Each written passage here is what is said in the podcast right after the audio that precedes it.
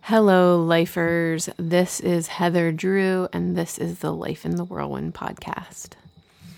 I have some cool, exciting news for you. It's not that exciting, don't get your hopes up. But you know this little app called Instagram? Maybe you've heard of it. uh, I have joined this Instagram uh, and have a Life in the Whirlwind profile now. So, uh, if you'd like to come follow me and see some pictures related to this overall project of contemplative, contemplatively moving through the world, uh, trying to be more aware in the midst of busyness and crazy life and uh, sort of overachiever as status symbol, um, come follow me on Instagram, Life in the Whirlwind. No spaces, all lowercase. Come check it out. See if you like it, like what you see.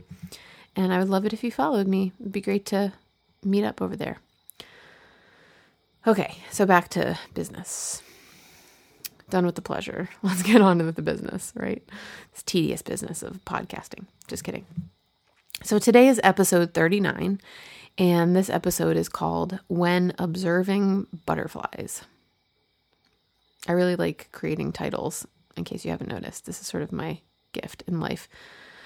Anyway, so the other day I was reading a book by a man named Thomas Moore. He is a more recent Thomas Moore. There's like an old, old Thomas Moore that's long uh, passed on. And then there's a Thomas Moore who's still alive. He's a British guy, alive and well, as far as I know. And uh, I'm reading this book called Soulmates, which is about the mystery of friendship and relationships and love. Uh, just sort of all these different kinds of love. So I was reading this book, and he has this thing that he says in the book, and it made me think. So I wanted to share it with you. He says, It is always a mistake to talk authoritatively about mysteries. So what's authority? That's the first thing that I thought, right? Like I this is what I do. I hear something, I read something and then I break it down a little bit. I sort of think of like, "Ooh, why do I like that? What do I like about that? Um, what do I not like about that?" That kind of thing. So, you know, when you look up authority in the dictionary, I didn't really look it up in the dictionary, but if you do that, you kind of get this idea that someone who has authority has the right to act and speak in a specific way with sort of like a command presence over something, either because you created it or because you're the author of it. That's, you know, authoritative, authoritative. Um, or you're a teacher of it or you're designated as an expert or something. So you can act and speak in this specific way. But here's here's a problem that I find in our culture is I see a lot of people who talk and act authoritatively about the mysteries of the universe, and it doesn't necessarily serve us. So it got me thinking. Particularly, I can really only speak of American culture because it's what I'm most experienced in. But I have noticed, I have observed that a lot of times people from America, people from the West, come into specific scenarios, maybe even new scenarios they've never been in before, and they speak as experts or teachers instead of approaching things as students or learners or open people. I think one of the reasons that we do this, well, I'll come back around to that in a moment actually. But let me say this first. As Thomas Moore says, I think this is a mistake to treat mystery as if we have authority over it. Why do I think that's a mistake? Well, so first of all, if you're thinking on a more self, like how, what does this have to do with me kind of thing, that level, um, it can be very exhausting and depleting to be someone who has all of the answers it is exhausting and depleting to try to be relevant and knowledgeable sometimes. And maybe this is really resonating with you. And I'm just going to spend a second on this, but I don't know if you're one of those people where you're just like, man, I really wish I could go a whole day without having the answers and not even caring what the answers are to certain questions. Maybe that's you. Maybe that resonates. Maybe you need a vacation from being the expert. But the other side of this is, you know, the problematic side, I think. And this is where I want to uh, this is what I want to address today a little bit more. When we treat things that have transformational power as things that are mostly only or only good for informational power, we defile the sacred. So let me say that again. When we treat things that have transformational power as things that are only good for informational power, we end up defiling the sacred. So I think maybe the first important matter of business here for us is to consider why we take the transformational and we turn it into informational. Why we speak authoritatively about mysteries uh, or something like that, or try to have the answers. So, last week's episode, Belonging, episode 38, we talked about belonging. And one of the things we discussed was how we often seek to appear relevant so that we fit in and belong. If you missed that episode, go back and check it out because it's all of these, in case you haven't noticed, I'm starting to get like momentum building a little bit and I'm trying to build them off of one another consecutively. So these episodes are really building off of each other or so I am attempting. Um, but anyway, sometimes we get stuck in this shame cycle where we build walls around us because, you know, we're just, we're like stuck in shame because we're trying so hard to be relevant. And often those walls, at least in the West, at least in America, are made up of knowledge and answers and appearing capable. these walls get us stuck in a shame cycle. And we have to keep on proving ourselves because we're never enough, right? It's this message of scarcity that we're always trying to live to disprove. So while these things are not, these things like knowledge and answers and capability are not inherently bad or wrong, they just often lead us to making this kind of mistake that Thomas Moore talks about, this speaking of mystery as authoritative, uh, authoritatively. I observe, at least, that it's difficult and maybe even impossible. I'm not sure. Can't prove it, but just some quantitative evidence, some quantitative data has been collected. Um, but I think it's difficult, maybe impossible, to hold both an expert posture and a learner's posture simultaneously.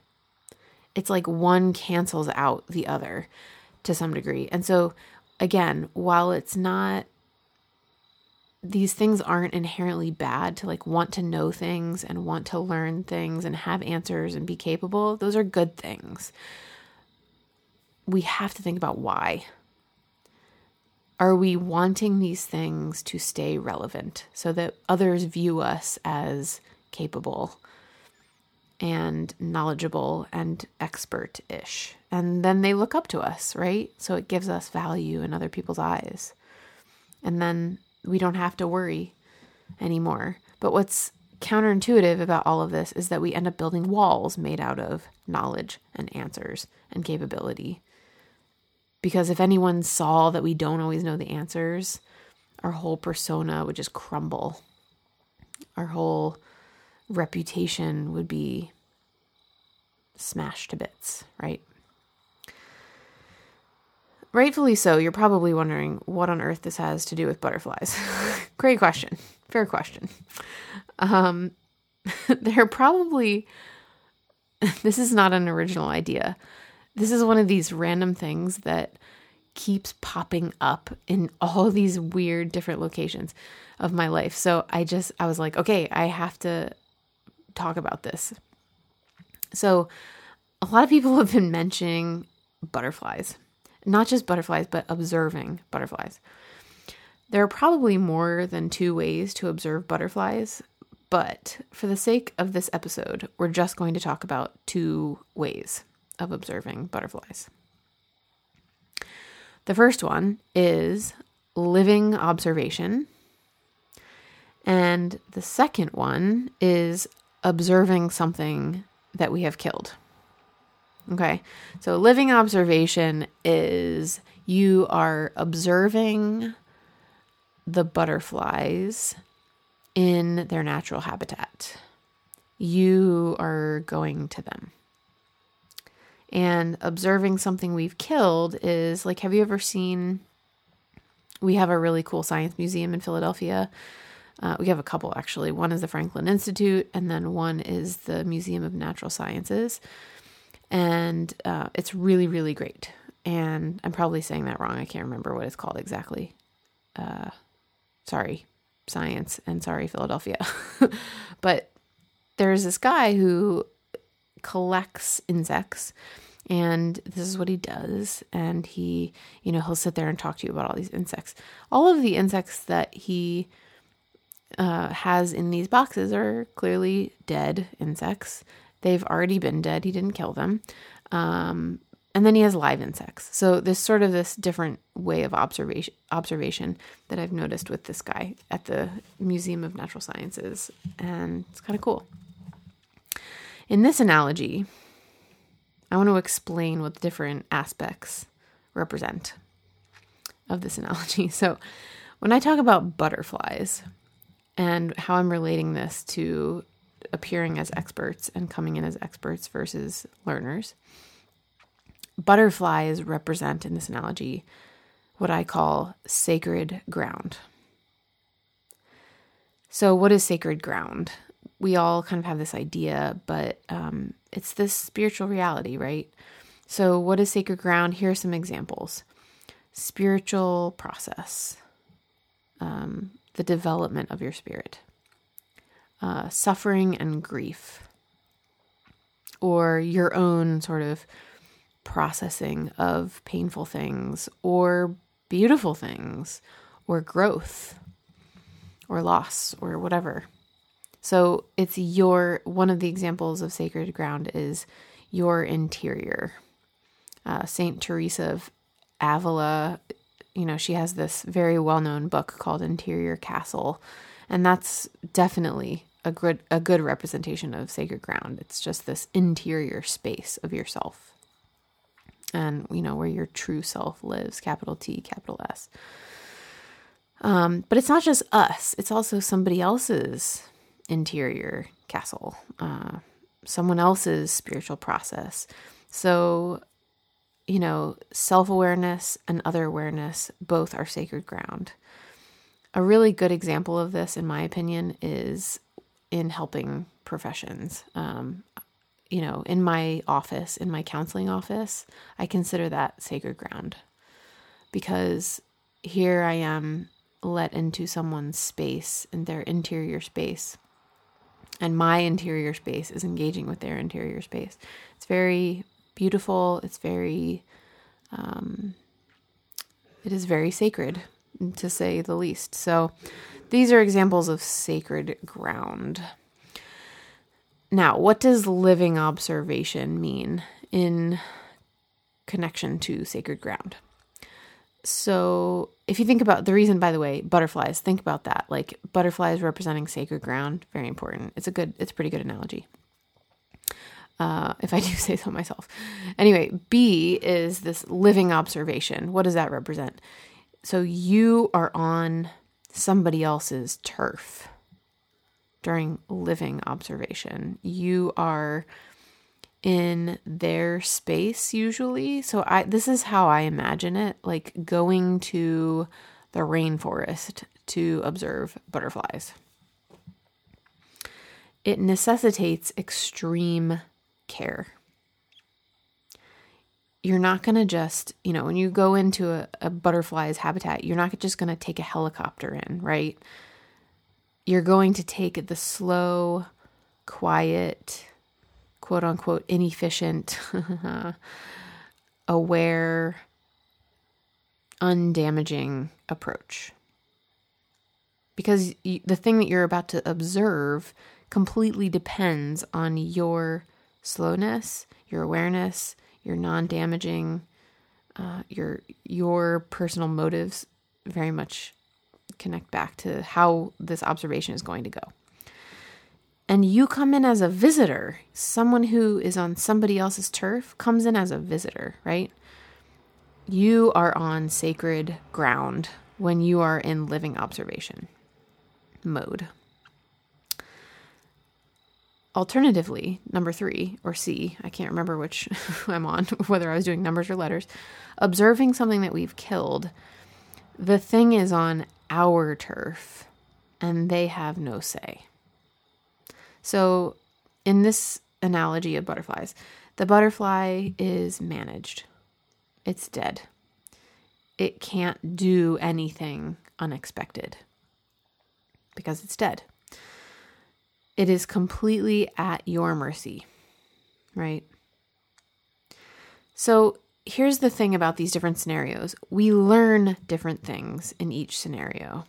With living observation, you get to observe the mystery of the movement and the animating energy of butterflies or whatever in this whatever this is that we're talking about you get on that living thing's frequency, not the other way around. You don't ask it to get on your frequency, you get on its frequency. And there's this great sense of wonder and beauty and naturalness about seeing something in living observation to you know if you're a therapist and you're listening to this you know what i'm talking about to see someone exploring delicately and vulnerably their interior is oh it, it's a gift. It's full of wonder and beauty and it is sacred ground. And you have to get on their frequency right? Otherwise you know asking them to be on yours is not always safe and often not safe. Usually not at all actually. So you may not get to touch the butterflies. You may not uh, you know, in this living observation mode, you may not get to touch them or hold them or possess them, right? I mean, you don't get to manipulate it. It's truly without manipulation, and you see them as they truly are. Now, on the other hand, um, with this observing something we've killed side, you see form, but there's no spirit behind it, no life behind it. So you can see this form of the butterfly, the body of the butterfly, and there's still beauty, but it's curated and it will only fade over time. So I have this box. I'm kind of upset. I, I really like butterflies. I think they're really beautiful. I've always liked them a lot. Um, and I have this box, this sort of shadow box that somebody gave me a very long time ago, like when I was a teenager. And there's a bunch of butterflies pinned in there. And at this point, the butter, I haven't even dropped the box or anything, but there's just like the pieces are just falling apart. The butterflies have fallen apart, they've disintegrated. I've found that often seeing a non living butterfly only raises, not decreases, our interest in seeing live ones. It's almost like when we observe something that we've killed, even we even more badly want to see the thing that is still alive of that thing. this analogy might be getting a little murky, so let me say this. Here are the risks of different that are different with each mode of observation. So we're talking about butterflies, but really we're talking about more than butterflies. Remember that. With living observation, you live in a space that are full of tensions, right? So with butterflies, you live in this tension of non attachment. Like you want to be near them and they will always fly away. eventually because you don't control them, you don't own them.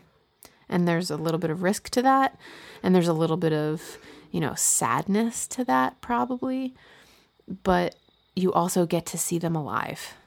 So it's this tension, right? You're living on the edge of tension. Uh, observing something we've killed, you're the risk of that it, it is that you're you know the thing you're observing is dead. It's controlled. It's manipulated. It's under our our authority, and it is submitted to us. And rarely do we give things like that permission to transform us. Not like mystery does, not like living things do. There's so much more mystery and transformational power in something that we are observing that is alive, that is dynamic, that is shifting even in the midst of tension. I I offer you this as true possibility. So another really lovely analogy, and then I'm going to wrap up here. Um, another really lovely analogy for this is uh, midwifery. this is actually one of so one of my spiritual teachers likens the study of God and of the study of self and wherever the two meet as midwifery. So midwifery is this, you know, midwives always say they catch the baby. They don't, you know, some people hear doctors say like I delivered the baby. No, the mother delivers the baby the baby even delivers the baby way more than the doctor does. Um, a midwife sort of tends to use language like catching the baby. A midwife's job is holding the space so that what is waiting to be born can be born in safety. So, if anything is sacred ground, birth is definitely sacred ground, right? So, midwifery is another really interesting analogy for all of this.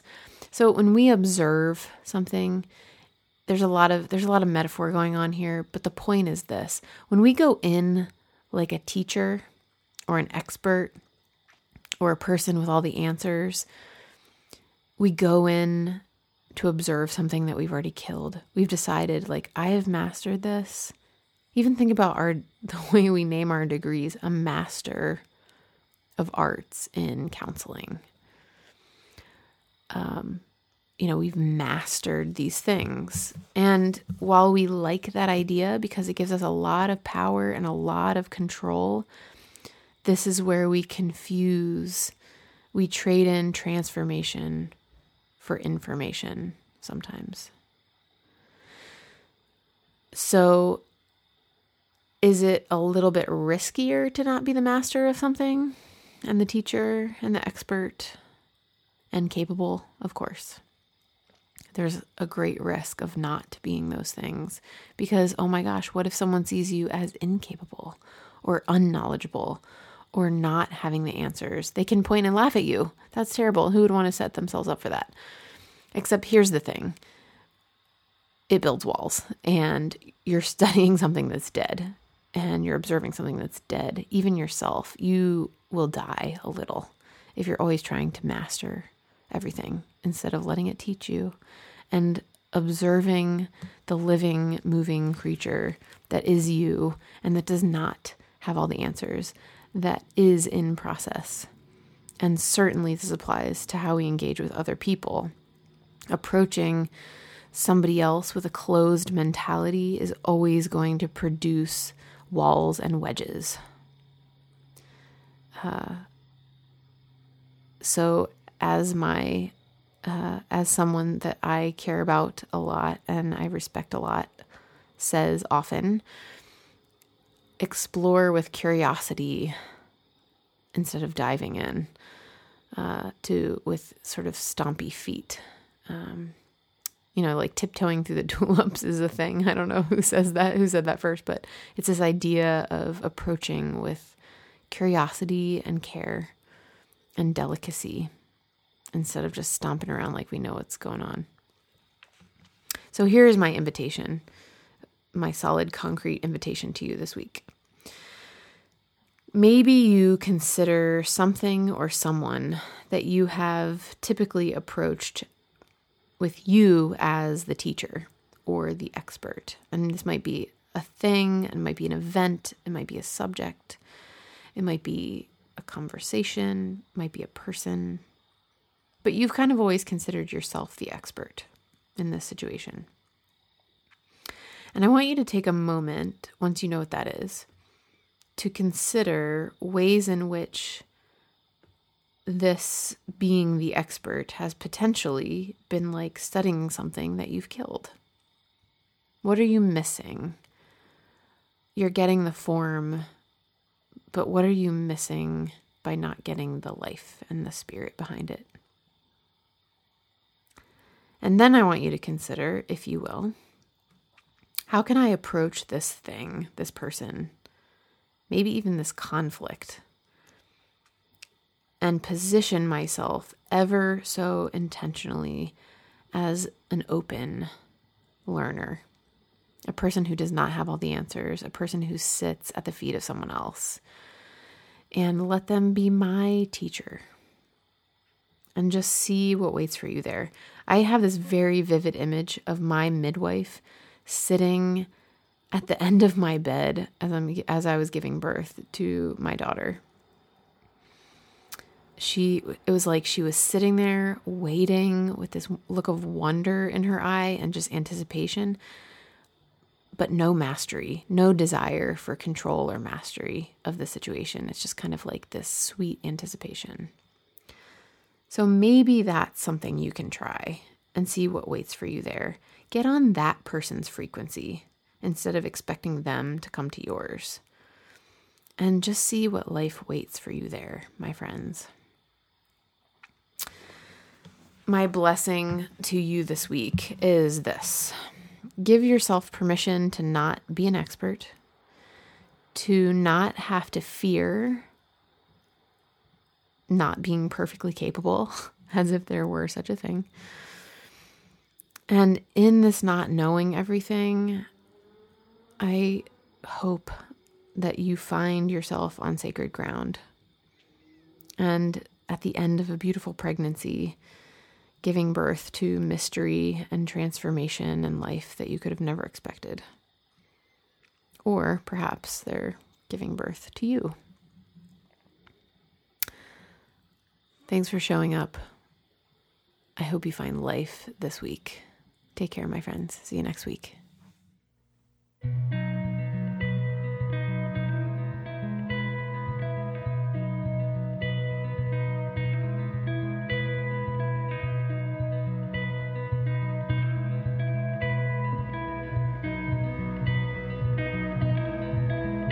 There's a room inside my heart no one ever goes.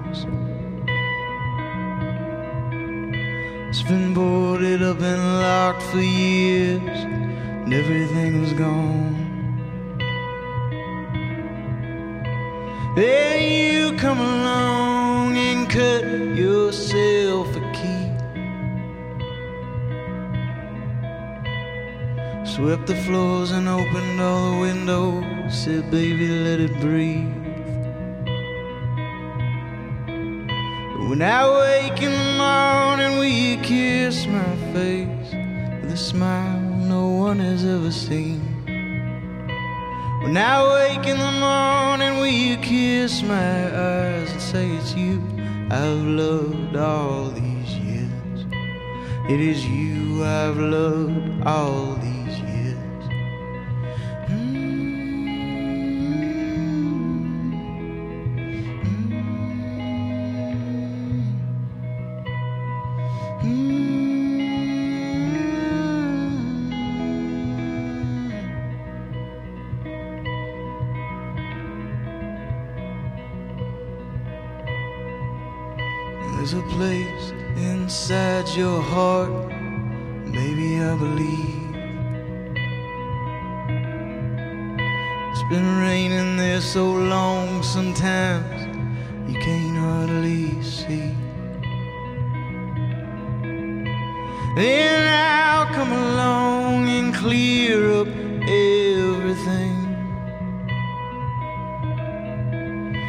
right, we'll get it right, we'll get it right. Baby, come with me. When you wake in the morning, I will kiss your face with a smile no one has ever seen. When you wake in the morning, I will kiss your eyes and say it's you I've loved all these years. It is you I've loved all. Yes, it is you I've loved all these years. It is you I've loved all